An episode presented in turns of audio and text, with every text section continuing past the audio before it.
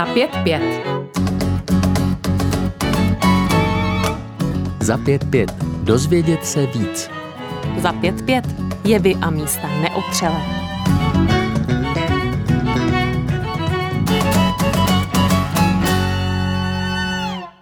Začíná za pět pět a skrze rádio Proglas je s vámi Hana Šarfová. Dramatických příběhů s dobrým koncem covidová doba mnoho nenabízí. O jeden se s vámi přesto podělím a musíme za ním až k protinožcům. Mladé manžele Terezu a Jindřicha Cibulkovi tam zanesla dobrodružná povaha, touha cestovat a nakonec i rozhodnutí, že právě tam zapustí kořeny. Jenže pandemie všechno pořádně zamotala. A to tak, že uvízli každý sám v jiné zemi na více než rok. Terezo a Jindřichu, Dobrý večer, dobré ráno. Přejeme dobré ráno k vám do České republiky, tady z Nového Zélandu, kde už máme večer. Dobré ráno.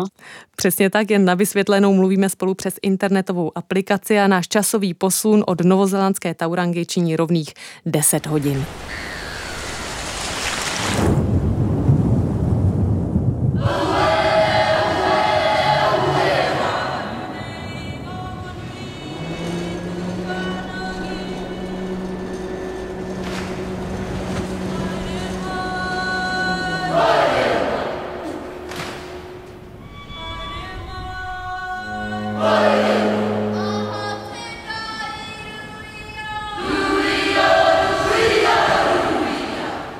Vraťme se teď na pomyslný začátek vašeho příběhu a tím je svatba a velké plány.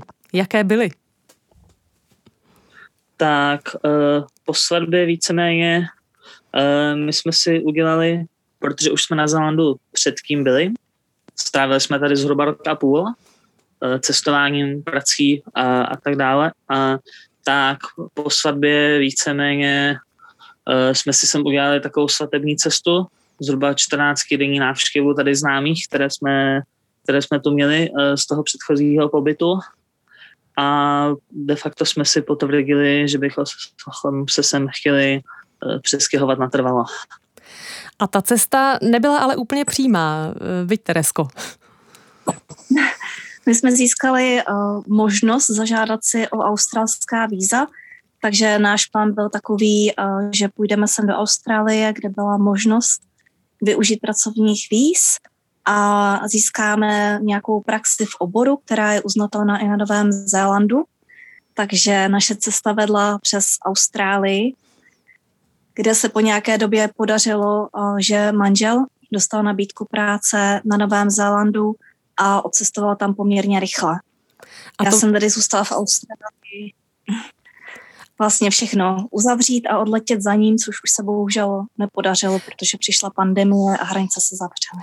To byl ten moment rozdělení, že to znamená, že Jindřich už byl na Novém Zélandu, Tereska v Austrálii a najednou jste zjistili, že nemůže jeden za druhým, je to tak?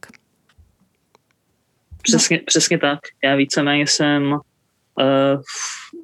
v průběhu února jsem si vyřídil ta pracovní víza a na sklonku února 2020 jsem, jsem odletěl de facto přes víkend na Nový Zéland s tím, že jsme měli domluveno, jak Tereska zmínila, že vlastně Tereska zhruba o měsíc později nebo zakončí práci, uh, prodá tam vlastně veškeré věci, co jsme, co jsme měli spolu v Austrálii a přiletí za mnou na Zéland.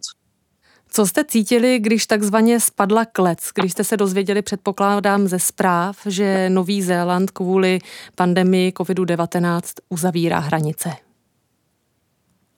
Tak bylo to pro nás velké překvapení a musím říct, první chvíli velké zděšení, protože jeden den ještě Nový Zéland říkal, že hranice určitě zavírat nebude a druhý den je zavřel a ohlásil to vlastně několik hodin dopředu. Takže v tu chvíli přišlo velké rozhodnutí, jestli zůstat v Austrálii a nebo se vrátit do České republiky. Přičemž my jsme doufali, že hranice Nového Zélandu a Austrálie jsou první, které se vůči sobě otevřou, jelikož obě tyto země mají velice, řekněme, spojenou historii a hodně rodin žije na obou těch pevninách, řekněme, takže jsme doufali, že to bude nej, největší šance pro nás opět sejít.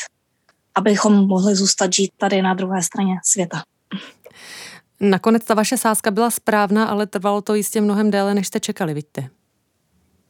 To, to každopádně. Eh, vlastně zprávy, to, že jsme vlastně tady všichni byli v takzvaném lockdownu, jak v, eh, v Austrálii, tak Tereska v Austrálii, tak já tady na Novém Zélandu, eh, to nám přišlo víceméně v důsledku je jako, jako dobrý signál, že vlastně ta, ta politika, kterou obě země nastavily, si byla velmi, nebo je si velmi podobná a bylo vlastně v, v stylem, že půjdeme do toho rovnou velmi s tvrdými opatřeními, ale na krátkou dobu, což v důsledku platilo.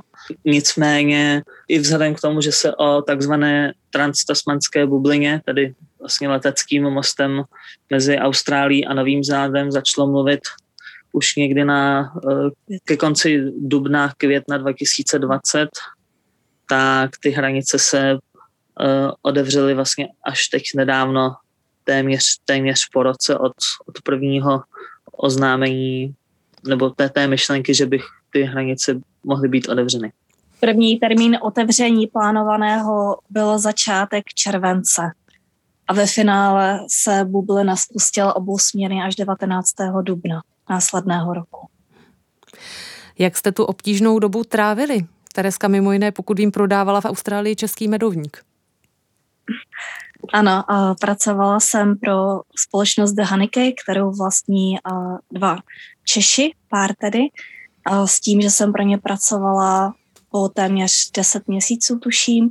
Nicméně, když přišel lockdown, tak má víza už byla ke konci, takže jsem tu dobu trávila různými, řekněme, přivídělky a našla jsem si pozici jako oper, zároveň já ještě studuji v České republice, takže jsem dokončovala své doktorské studium a psala jsem dizertační práci.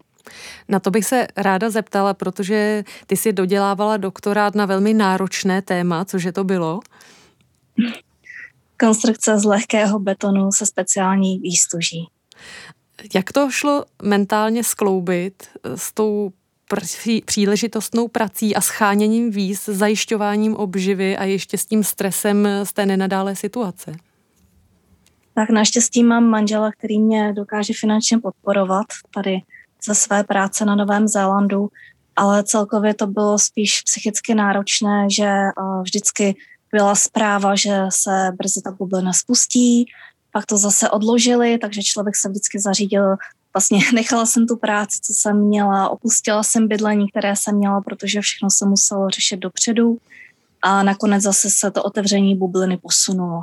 Takže z tohohle hlediska to bylo hodně náročné, když posunuli otevření bubliny po druhé, tak jsem se i vypravila cestovat, což mi pomohlo se vyčistit hlavu a díky tomu jsem viděla i jinou stránku západní Austrálie, nejen to hlavní město, ale viděla jsem Outback a hodně odlehlé oblasti Austrálie. Co dávalo sílu tobě, Jindřichu, abys to nevzdal, abys vydržel, protože ty si nemohl opustit Nový Zéland. To bychom možná měli posluchačům vysvětlit, proč si vlastně nejel ty za Tereskou tak uh, my jsme oba měli možnost se vrátit tomu do České republiky. Uh, tuto možnost jsme v podstatě ze začátku odsunuli na jako jednu z posledních možností, protože jsme uh, z vývoje té situace usoudili, že, že bychom se v důsledku nedostali tam, kam chceme, tedy zůstat zde na Novém Zélandu. A já jsem se nemohl dostat uh, za, za Tereskou, za manželkou do Austrálie z důvodu víz, že jsem vlastně neměl víza, uh, která by mi umožnila dostat se za ní a Tereska tam měla opačným směrem sem na Nový Zéland.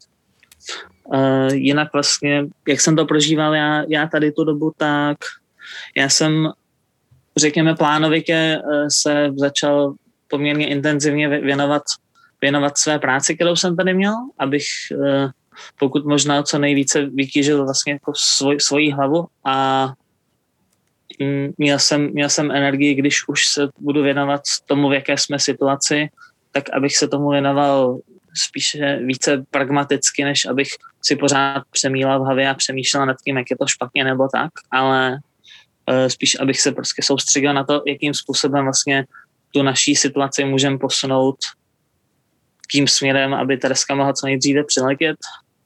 A ve svém volném čase tak jsem měl to štěstí, že jsem se tady dostal do eh, kontaktu s místní českou a slovenskou komunitou, která tady na Zelandu eh, má velmi do, dobré vazby a vlastně ti, lidé tady, my se tady navzájem eh, často vídáme, potkáváme, pořádáme spolu všechny možné společenské, sportovní, kulturní akce, takže to byla víceméně druhá, druhá vlastně náplň mimo, mimo tu práci, která mě držela psychicky nad vodou.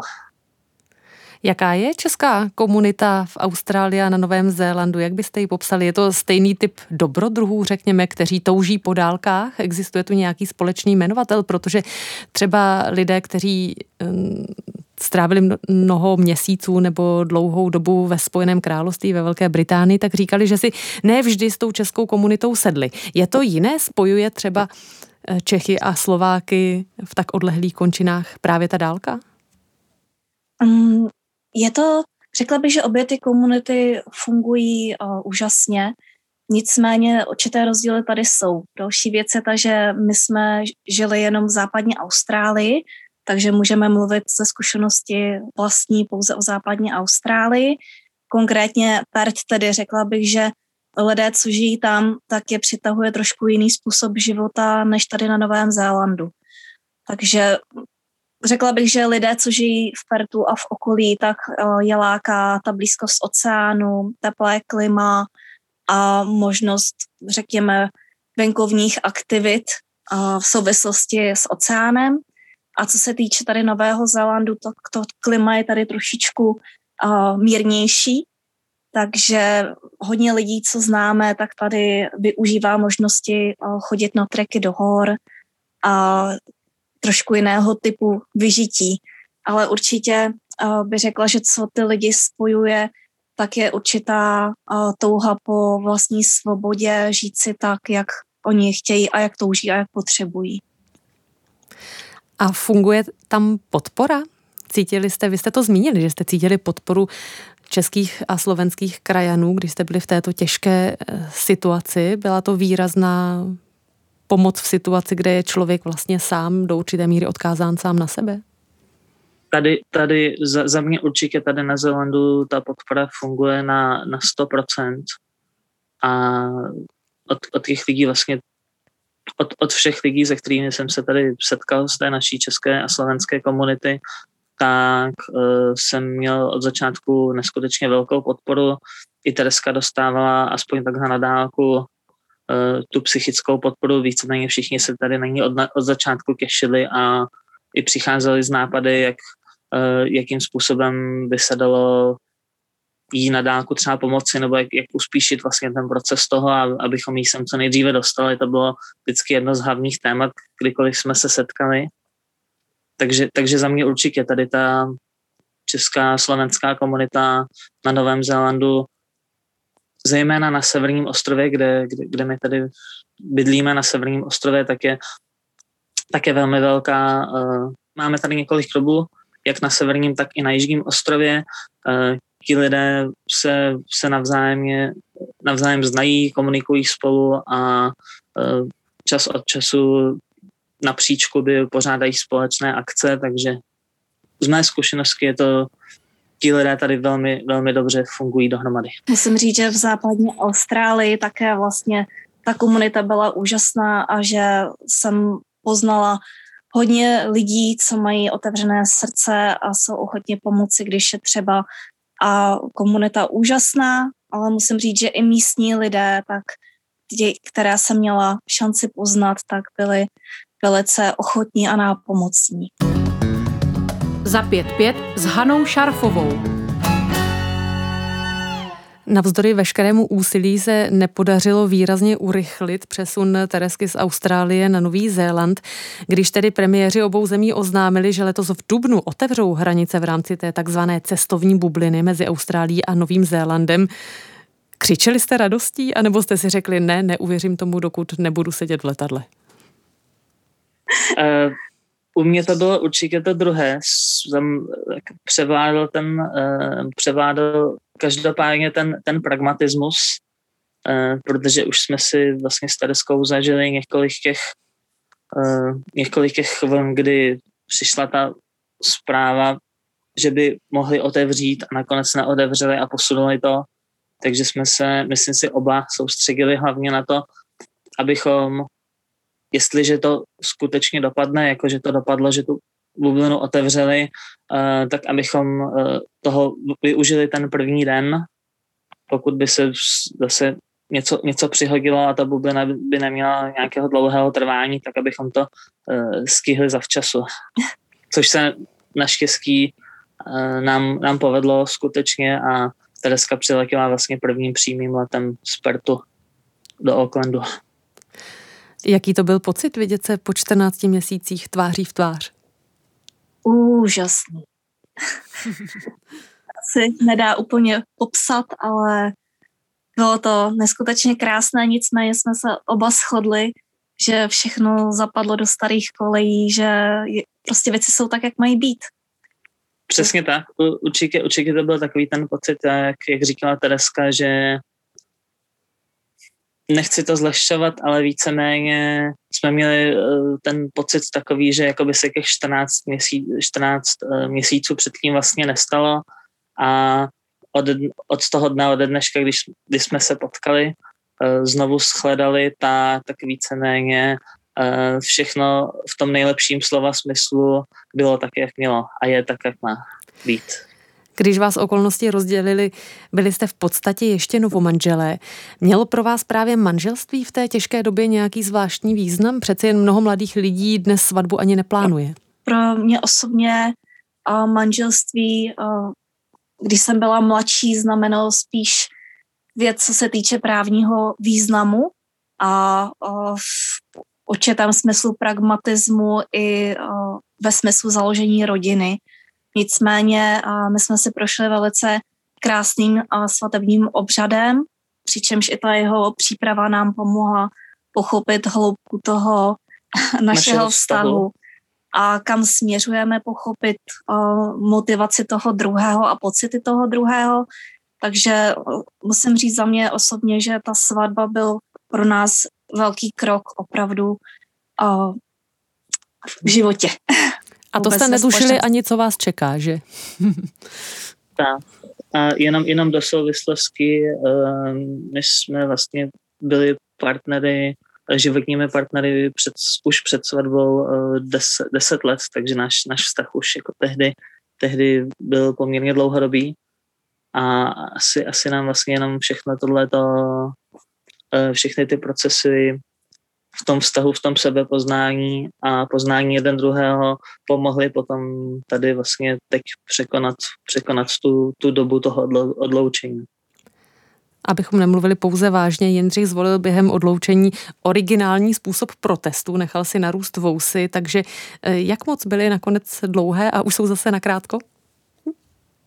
Vousy už jsou zase nakrátko a to byla vlastně jedna, jedna z těch uh, mých podmínek, řekněme, že uh, jakmile Tereska znovu přiletí, tak ty, tak ty vousy uh, opět sundám a uh, netušil jsem samozřejmě, jak dlouho ty vousy budu pěstovat. Nakonec to bylo těch, těch 14 měsíců a myslím si, že ty vousy měly minimálně, ten plavous měl minimálně těch 14 cm délky.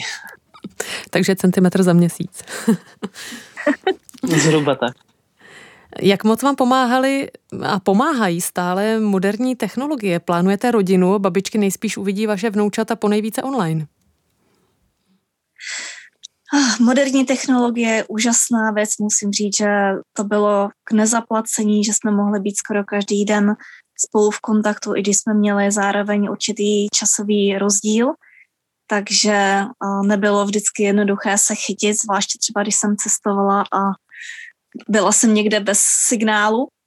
A další věci, že my jsme i v intenzivním kontaktu s naší rodinou i s přáteli v České republice, ale pravda je, že co se nenahradí, je to, když může opravdu ti prarodiče nebo vůbec celá rodina vidět to děťátko a být u toho osobně a fyzicky. Takže my zatím tady děti nemáme, ale uvidíme, jak tohle všechno bude, jestli se brzy svět vrátí do normálu, jak se říká.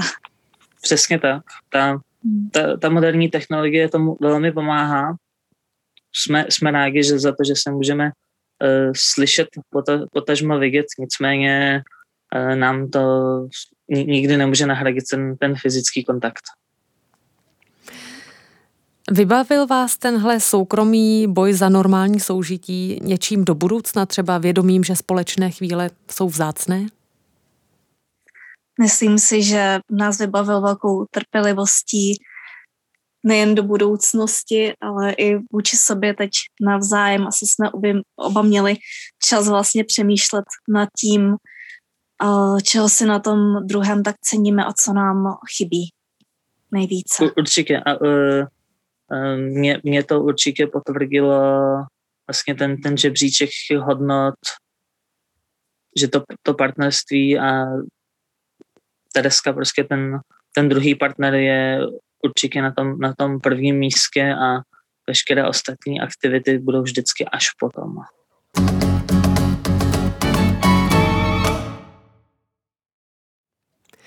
Proč jste si vybrali k životu snad nejvzdálenější místo na světě? ono to možná bude znít trošku, uh, trošku jako paradox, ale možná z toho, z toho důvodu, že Nový Zéland svou, svou krajinou nám tady lecos uh, z České republiky připomíná. Taková krajina domova. A zároveň... Zvláštní eh, poznámka, protože já si představuji na Novém Zélandu, strávila jsem tam zhruba měsíc, vysoké hory, ledovce, velryby, sopky a teď to srovnání s českou krajinou, jako opravdu?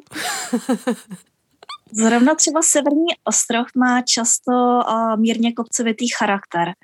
Takže některé ty pasáže, když projíždíte, tak máte pocit, že se nacházíte někde, řeknu třeba Jižní Čechy, nějaké podhůří pro mě? Střední Evropa a přesně potom, pokud, pokud člověk přijíždí na jich přes ty Alpy, tak to, to, je, to je spíš ten jižní ostrov, ty, ty vyšší špičaté hory. To, to, je, to je jedna z těch věcí, e, to kouzlo toho Nového Zelandu tady spočívá v tom, že vlastně je tu ta krajina velmi rozmanitá, na poměrně malém území. Určitě, je to takový svět v malém, vidíte? Téměř. Určitě. Tak. A uh, do toho další, další pozitivum, které to je, tak ti, ti lidé tady jsou otevřenější a řekněme usměvavější, než, než jak, jak, jak to známe z Čech, z Evropy Celkově to tempo života je tady klidnější, více pacifické.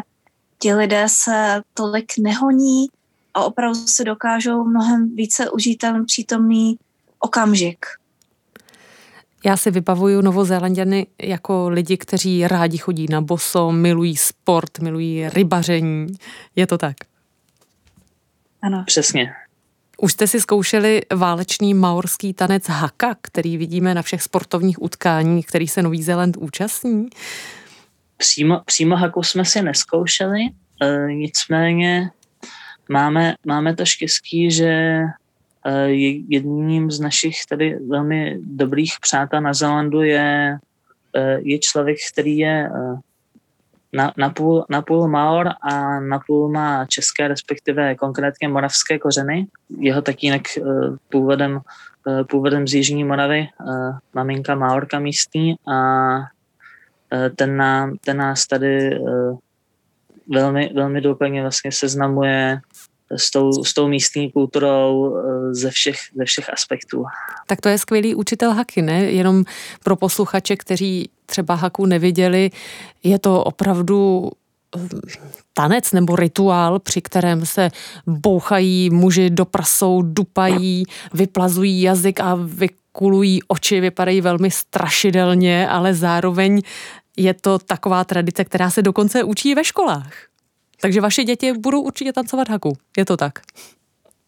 Určitě budou mít možnost se jí, se jí učit a e, možná k tomu jenom dodám takovou poznámku. někdy je z hlediska haky, tak, nebo možná se někde traduje takový mýtus, že to je válečný tanec, on to není vyloženě válečný tanec, haka je spíš tanec na oslavu, respektive obecně řečeno na dodání síly, ať už si pod tím člověk představí cokoliv. A je, je to, řekněme, motivační a, a oslavný tanec zároveň. Je atmosféra na Novém Zélandu odlišná oproti té v Austrálii? Vy už jste trošku naznačili, ale jestli to můžete trochu rozvinout. No, nemůžu mluvit za celou Austrálii, ale konkrétně západní Austrálie je velice specifická tím, že ona zabírá rozlohou asi třetinu kontinentu a je to jedna z největších zemí na světě. Vzhledem k tomu, že myslím v současnosti je tam, eh, že 2,6 milionů obyvatel, tak ty vzdálenosti jsou opravdu neskutečné. A to samozřejmě i velice ovlivňuje eh, povahu lidí, kteří tam žijí nejdůležitější pro ekonomiku tohohle státu eh, je těžební průmysl, takže velká část populace žije buď způsobem městského života v hlavním městě Perth, kde je přibližně 100 aglomerací kolem dvou milionů obyvatel a velká část z nich lítá někam do outbacku, do dolů. A ten zbytek obyvatel je někde rozstýlený stovky kilometrů od sebe. Zatímco tady vlastně Nový Zéland je poměrně kompaktní, zásadě dva větší ostrovy a nějaké menší ostrovy. To osídlení je převážně tedy na severním ostrově rozložené. Myslím, že v současnosti, když tak mě Indra poupraví, má Nový Zéland kolem pěti milionů obyvatel, přičemž asi čtyři miliony, myslím, jsou na severním ostrově a jeden milion na jižním ostrově. Takže opravdu se člověk může vybrat, ty ostrovy mají trošičku jiný charakter, nicméně tady je asi průměrná vzdálenost tak 50 kilometrů mezi jednotlivými těmi sídly. Na Zatím... severním ostrově určitě, na jižním to bude o něco dále, ale víceméně je to násobek desítek v porovnání s Austrálií. Na Austrálie tam opravdu jsem jela několik hodin v kuse a nebylo tam živáčka, opravdu jsem byla sama na neuvěřitelně rozlehlém území. To je přesně to, když si představíte, že jdete hodiny a máte před sebou tu rovnou silnici v Outbacku, kde není nic. To zní až strašidelně. Vy jste otevřeli teď téma izolace. Když to zobecníme, to bývalo velké téma třeba pro Brity, ale teď se svět propojuje a to, co kdysi dávalo pocit určitého oddělení pro někoho i bezpečí, to už málo kde platí. Ale Zéland ještě stále odlehlý je, tedy ta izolace tam není vnitřní mezi těmi komunitami, ale přece jenom je odlehlý od zbytku světa. Hýčkají si místní tu svou izolovanost nebo je i trochu mrzí?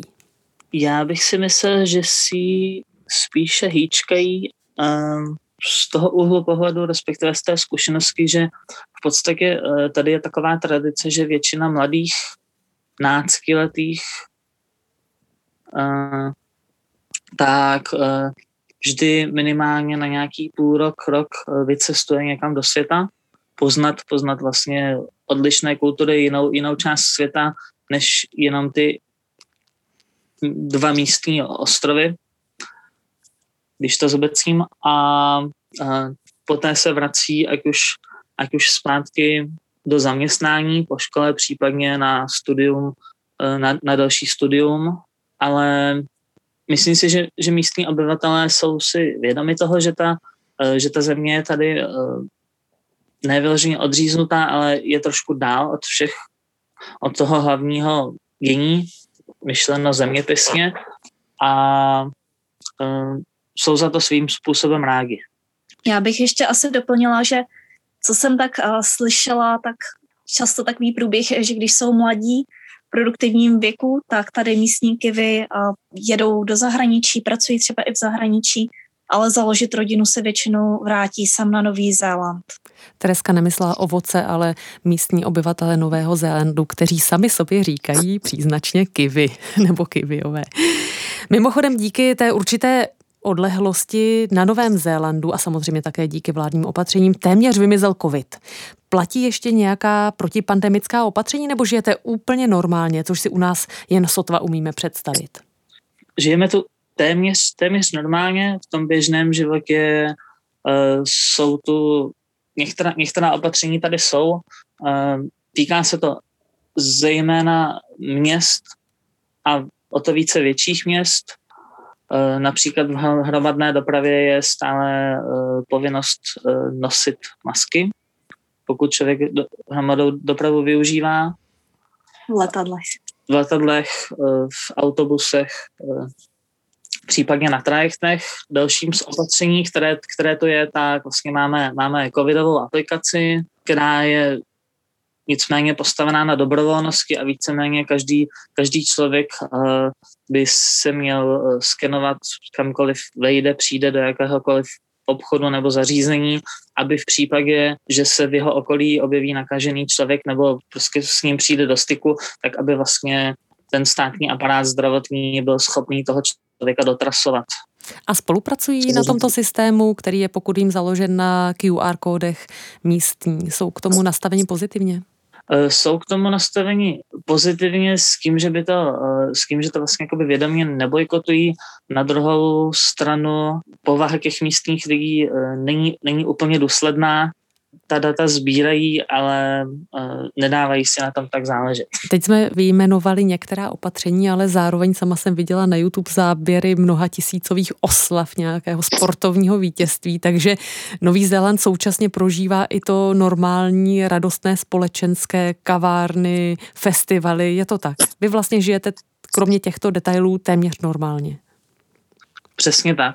Uh, my jsme tady uh, takzvaně v levelu 1, Eh, s tím, že máme eh, tady na Zelandu je systém čtyř eh, levelů 1 až 4. Čtyřka je ten, ten, kdy vlastně vás zavřou doma nikam nesmíte. Jednička je téměř normální život s těmi opatřeními toho typu, která jsem vyjmenovala.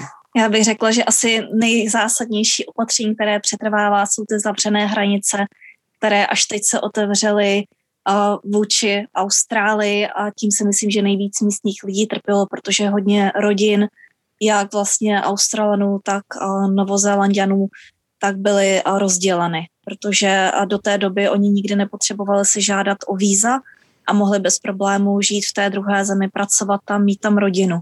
Takže tohle byl pro ně vlastně prvně v historii takhle velký zásah do jejich života a hodně rodin bylo donedávna rozděleno tak snad už příští Vánoce budou moci být všichni spolu. Mimochodem, už jste si zvykli na představu Vánoc na pláži uprostřed léta? Sama jsem jedny takové na Novém Zélandu strávila a byl to opravdu bizarní zážitek. No, já asi nemám problém prožít ty jejich místní Vánoce, které jsou spíše stylu barbecue, sluníčko a pohoda. Na druhou stranu si myslím, že oslavíme půl roce vlastně 24. června ty zimní Vánoce, na které jsme zvyklí z Evropy. V pořadu za 5.5 si povídáme o Novém Zélandu, odkud se k nám připojili mladí čeští architekti a stavaři Tereza a Jindřich Cibulkovi. Za 5.5 s Hanou Šarfovou. Je Nový Zéland pro architekty zemí zaslíbenou, protože tam stále je co postavit? Nebo když to trochu přeženu za padákovem, kde o světovou architekturu vlastně nikdo nestojí? Uh, Nový Zéland z hlediska architektury určitě má, má co nabídnout. Jak je ta země rozmanitá tady sama o sobě, uh, stejně, stejně rozmanitá uh, je tady i místní architektura. Z hlediska historie architektury, tak víceméně za historické se tu uh, považují budovy, řekněme, z počátku minulého století. Uh, jsou tu některá města třeba postavená po zemětřesení ve 30. letech kolem roku 1930. Uh, eh, budovy z té doby vlastně celé to město, tak to je třeba považováno tady za, řekněme, za unikátní. Takže pojem historie tady má, má velmi odlišný význam, než eh, když řekneme historie v Čechách, v Evropě. Co se týče, co se týče stavby nových budov, tak je tu, je tu mnoho, je se tu mnoho zajímavých projektů, ať už v těch velkých městech nebo krajinářských projektů kolem hlavního města ve Wellingtonu. Teď se vlastně navrhuje propojení s místními, s okolními drobnějšími městy a čtvrtěmi podél řeky a, a podél, podél mořského pobřeží. Na druhou stranu z mé vlastní zkušenosti, nebo jaký já jsem z toho měl dojem, tak eh, když jsme před několika málo lety eh, se byli podívat eh, dole na Jižním ostrově v Christchurch, což je centrum, respektive největší město Jižního, Jižního ostrova, tak mi přišlo, že třeba to administrativní centrum tam Eh, tak vlastně eh, tam stavili budovy novostavby, které ale vypadaly jako z projekty 15, možná 20 let staré, takže trošku promeškaná příležitost, ale myslím si, že tyhle ty rozdíly, takže jsou vidět všude po světě. Ne, ne každá novostavba, ať, ať už je to budova nebo je to nějaký krajinářský prvek, tak, tak je to těch top 10 nejlepších z architektury světové a stejné je to i tady. Uh, jsou tady dobré projekty, které vlastně tu, tu místní architekturu posouvají dopředu, jsou to průměrné projekty a uh, jsou to i projekty, uh, které by třeba ani nemusely vzniknout, ale takhle to je vlastně víceméně si myslím všude na světě. Mě při návštěvě Nového Zélandu překvapilo, jak moc venkovský charakter ta země má a to, že mnoha městečka připomínala tak trochu westernové kulisy, jak vystřižené z filmu Limonádový joje. Zkrátka přízemní budovy s takovými zvláštními štíty, opravdu jak z westernu. Vnímáte jako architekti tyto zvláštnosti? Tak možná některá ta města na první pohled nevypadají esteticky, když jsou, řekněme, nově postavená, ale splňuje to svoji účelovost. Tady sluníčko je velice silné a ostré, takže často před těmi domy je nějaký krytý průchod a celkově ta architektura je hodně přizpůsobená místním podmínkám. Tady jsou častá zemětřesení, takže ty budovy jsou často jednopodlažní a města hodně rozlehlá z toho důvodu, což ovšem na druhou stranu může způsobovat určité dopravní komplikace. Kdo žil někdy v Aucklandu, tak by o tom mohl vyprávět.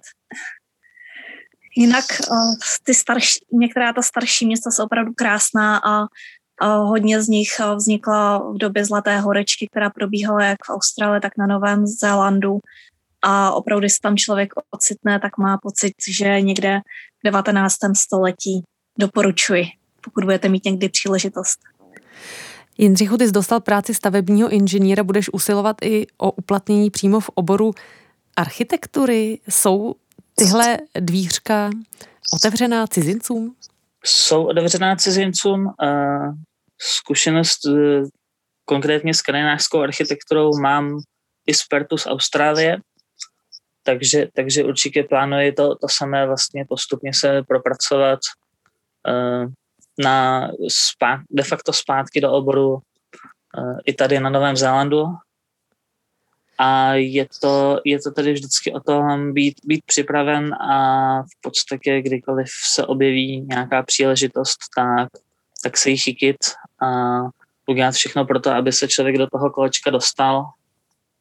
Jakmile, jakmile vlastně se člověk do toho, provoz, do toho profesního kola, kola dostane, tak, tak už je to de facto jenom jenom na mě, jenom na mě vlastně, kam, kam až to budu chtít dotáhnout. Ovšem, jaké to je navrhovat zahrady v zemi s tak odlišnou flórou? Je to sen nebo velmi obtížná výzva? Tuto zkušenost ještě tady přímo, přímo na Zelandu nemám. Um, já to, já to vnímám velmi, velmi globálně. Uh, vlastně jako můj pohled je takový, že v podstatě já navrhuji to prostředí a když, když prostě nemám, nemám tu zkušenost eh, nebo si nejsem jistý tím, jakou, řekněme, konkrétní uh, floru, jaké konkrétní rostliny do, do daného prostředí, uh, prostředí zasadit, tak nemám problém si k sobě přizvat konzultanta, člověka, specialistu nebo specialistku, kte, kteří se tomu věnují a vlastně do, z jejich pomocí to dotáhnout do konce. Ty už máš, Jindřichu, na Novém Zélandu pracovní zkušenost v oboru, si v podstatě ten takzvaný importovaný mozek. Dá se už hovořit o nějakých rozdílech proti České republice, třeba co se týče vzdělání u nás a na Novém Zélandu? Určitě ano. Jak už si zmínila, tak vlastně ten importovaný mozek, eh, to je jedna z věcí, eh, která tady stále eh, částečně dotuje vlastně místní, místní pracovní fond, protože Zéland je teď ve fázi, alespoň co já vím, kdy, kdy vlastně teprve dostává ty, ty, ty budoucí kapacity na, na ty univerzity, na ty školy. Takže před sebou má ještě určitě nějakých pět, pět minimálně, minimálně pět, deset, deset let vlastně práce, než, než se prostě podaří vlastně vychovat, řekněme, místní, místní ty mozky. Já bych tomu ještě možná dodala, že Nový Zéland z toho poměrně těží. Oni mají v plánu nabrat dost lidí ještě zvenku a tím pádem, když nabírají vzdělané lidi, tak oni ušetří na vzdělávání místních obyvatel a dostanou osoby, které mají už nějakou zkušenost z okolního pracovního prostředí, přinesou nějaké inovace a ušetří i čas na vzdělávání těch osob. Takže opravdu Nový Zéland na tom hodně těží a je pro pracovníky atraktivní, takže nemají problém s tím získat profesionály ze světa. Ovšem tady s pandemí ta situace trošku si jim zkomplikovala. A mají u protinožců, řekněme, evropští profesionálové z oboru stavebnictví nebo architektury určitý zvuk? Napadá mě totiž, že ten slavný novozélandský parlament v Čelín postavil Brit a hned kousek za mořem operu v Sydney navrhl Dán, dánský architekt Jörn Utzn, takže eh, když se u nás třeba očekává, že francouz rozumí vínu a ital módě, existuje taková aura kolem Evropanů třeba v oblasti architektury? Částečně nejspíše ano, ale nemyslel bych si, že to bude uh, úplně pravidlem. Tady uh, z hlediska té architektury, a teď to, teď to nemyslím pejorativně, uh, jak v západní Austrálii, tak tady na Novém Zélandu, to má určitý provinční charakter v tom, že vlastně ti známí novoznáčky nebo západa australští architekti uh, jsou, jsou místní lidé, kteří si vlastně to jméno vybudovali na tom místním trhu a dnes, dnes vedou třeba ty velké kanceláře. A není, není to tu až co já vím, tak uh, vlastně není to tu až tak zná, známé vlastně místní, místní ikony nejsou až tak známé tím, že by, že by vlastně na řekněme všechny nebo většinu z těch staveb bylo nutné přizvat nějaké takzvaně světové jméno od někud zvenku. A jsou případně rozdíly v přijetí podle toho, z jaké části Evropy pocházíte? Protože anglosasové mají občas problém orientovat se v tom našem regionu a třeba v anglické detektivce většinou postavy z Československa vypadají a jmenují se buď jako rusové nebo jako Němci. Takže jak eh, přijímají vás, když řeknete, že jste eh, z Česka? No, většinou první se uh, zeptají Československo, Čekoslovakia. Takže už to bereme ano. tak, že, že ano, narodili jsme se v Československu, ale vždycky vzdělá, snažíme se vzdělávat, ano, a dodáme, že jsme se míru milovně rozdělili a že teď už jsme Česká a Slovenská republika. Nicméně Češi i Slováci mají dobré jméno. Takže když někde řekneme náš původ, tak většinou se setkáme jenom s pozitivními reakcemi. Přesně tak. S porovná, v porovnáním eh, s většinovou místní populací tady máme velmi vysokou pracovní morálku. Po vašich zkušenostech a s vašimi životními plány, co je podle vás domov? Já bych řekla, že domov je místo, kde mám své drahé a bližní. Takže domov může být vlastně kdekoliv. Přesně tak. Je to, je to pro, pro nás oba je to vlastně to prostředí, kde my se cítíme doma a nezáleží nám moc na tom, kde na světě by to bylo. A co znamená domov pro vás, milí posluchači? Když budete chtít, můžete se s námi o vaši zkušenost podělit na sociálních sítích Rádia Proglas. Našimi hosty v pořadu za 5-5 byli čeští architekti žijící na Novém Zélandu Tereza a Jindřich Cibulkovi. Děkujeme, že jste se s námi spojili přes půl světa a přejeme všechno dobré, naslyšenou. Přejeme krásný den všem posluchačům. Hezký den a naslyšenou. A snad i někdy na Vigenau tady na Novém Zélandu. Od mikrofonu se loučí Hana Šarfová.